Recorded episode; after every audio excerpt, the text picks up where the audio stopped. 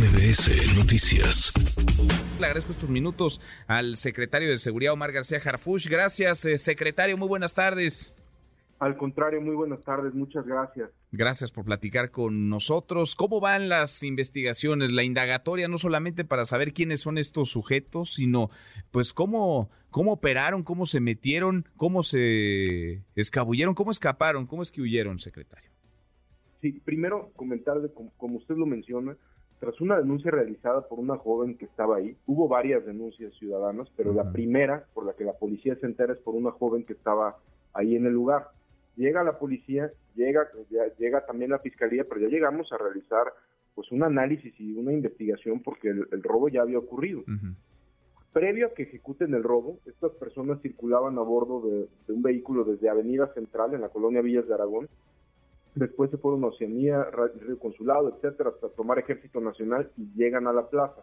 Ahí identificamos ya una de las motocicletas involucradas en, también en la zona centro, aparte de, de las otras. lo, que estoy, lo que quiero explicar es que llegaron por separado. Mm. Entran dispersos y ya después a, una, a, una hora específica se juntan y tres personas empiezan a golpear con marros y con mazos y hachas y un cuarto eh, con un arma de fuego es el que estaba cubriendo, digamos, a los tres que estaban, que estaban eh, rompiendo los, los cristales.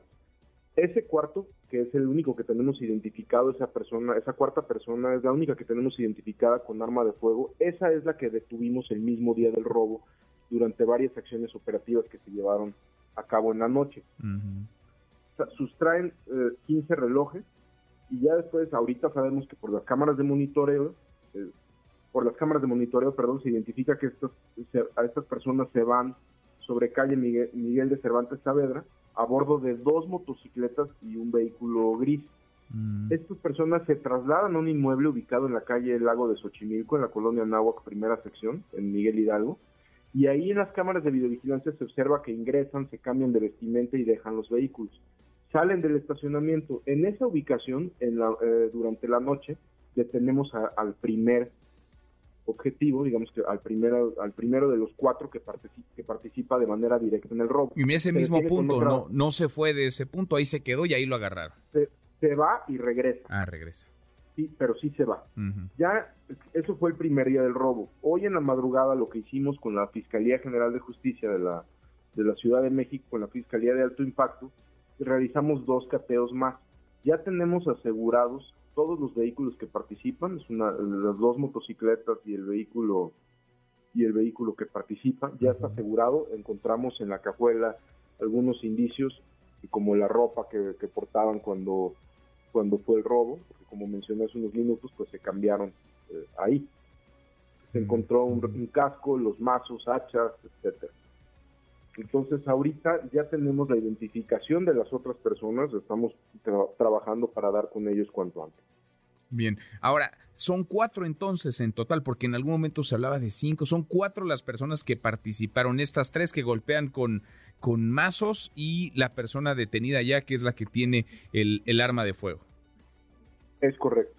Es correcto, son cuatro personas, tres que golpean los vidrios y uno más con el arma de fuego. Bueno, ahora hay un montón de cámaras y han sido muy efectivos en la Secretaría de Seguridad Ciudadana de la capital del país para dar seguimiento con ellas, para monitorear rutas de escape, eh, formas de escabullirse. ¿Cómo va la, la investigación, secretario? Porque tienen claro a dónde fueron, de dónde salieron, quiénes salieron y me imagino también hacia dónde se movieron las otras tres personas vamos, vamos bien con ese análisis, que, y, no es decir vamos bien, tenemos una acción contundente desde que ocurrió en estos dos días, hemos tenido, el primer día tuvimos la acción de detener al primer sujeto, el segundo día, o sea, hoy en la madrugada, eh, ya tenemos asegurados los vehículos, las motocicletas, de, de, los domicilios salieron más indicios, entonces estamos trabajando y todos los días vamos a tener acciones específicas que iremos informando para, para dar con estas personas y sobre todo pues que no vuelva a ocurrir. Ahora, ¿esta, esta banda a qué otras actividades delictivas se, se dedicaba, secretario?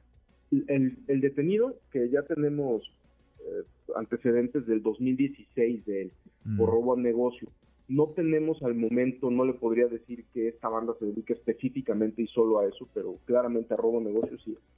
robo a negocio. Son, son cuatro. Esta persona está detenida, ¿no? El detenido se encuentra ya en un reclusorio. Está detenido, sí, y está ahorita, creo que todavía está en la Fiscalía General de Justicia, pero en cualquier momento será trasladado al reclusorio. Bueno, ¿el monto de lo robado, secretario? Alrededor de un millón ochocientos mil pesos. Un millón setecientos, un millón ochocientos mil pesos. Un millón ochocientos mil, quince relojes entonces. Sí. 15 relojes. Ah, ¿Qué hay del, de los protocolos y de la coordinación con el personal de seguridad privada de este centro comercial? Porque llama la atención que había 22 elementos y nadie, nadie alertó, nadie hizo nada. Estuvieron golpeando con los mazos 8, 9, 10 minutos. ¿Qué hay de esa coordinación? Mire, tenemos una coordinación muy estrecha con varias plazas comerciales. Algunas están hasta conectadas con el C5 de manera directa. Eh, eh, no es el caso de esta plaza ha habido siempre una, una colaboración, pero pues sí, eh, varios de los, de los de seguridad privada van a testificar, van a declarar, mejor dicho, perdónenme, en la Fiscalía General de Justicia para saber qué pasó, dónde estaba cada uno de los 22 guardias y qué es lo que sucedió, porque si bien sí hubo llamadas al 911 por parte después de los guardias, pues las primeras llamadas que nosotros tuvimos fue de, las, de los ciudadanos. La primera llamada que nosotros tuvimos fue de una joven que estaba, que estaba ahí. Hay convenios con muchas empresas eh, donde tenemos, repito, conectadas al C5 sus cámaras y esto pues nos, nos da un gran beneficio, por ejemplo Reforma 222, Parque Delta, Lindavista, Tesonte, etcétera.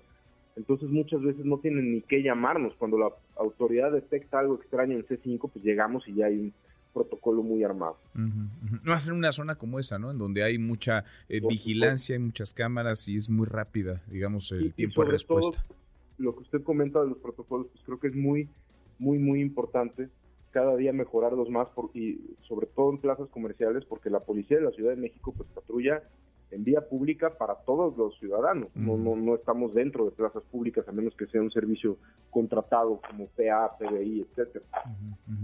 Pues sí llama la atención, eh, digamos, la, la, omisión o la torpeza con la que actuaron los elementos de seguridad privada que se encontraban en ese en ese centro comercial, 22 personas que no hicieron, pues no hicieron muchos más, no hicieron no hicieron nada. Pues eh, vamos dándole seguimiento a este, a este caso, insisto, con las cámaras, con el monitoreo que hacen ustedes en la Secretaría de Seguridad Ciudadana. Estoy seguro que van a detener a, a esta banda completa, a los cuatro por lo menos a las cuatro personas que participaron en este robo como de película. Secretario, muchas gracias, gracias por estos minutos.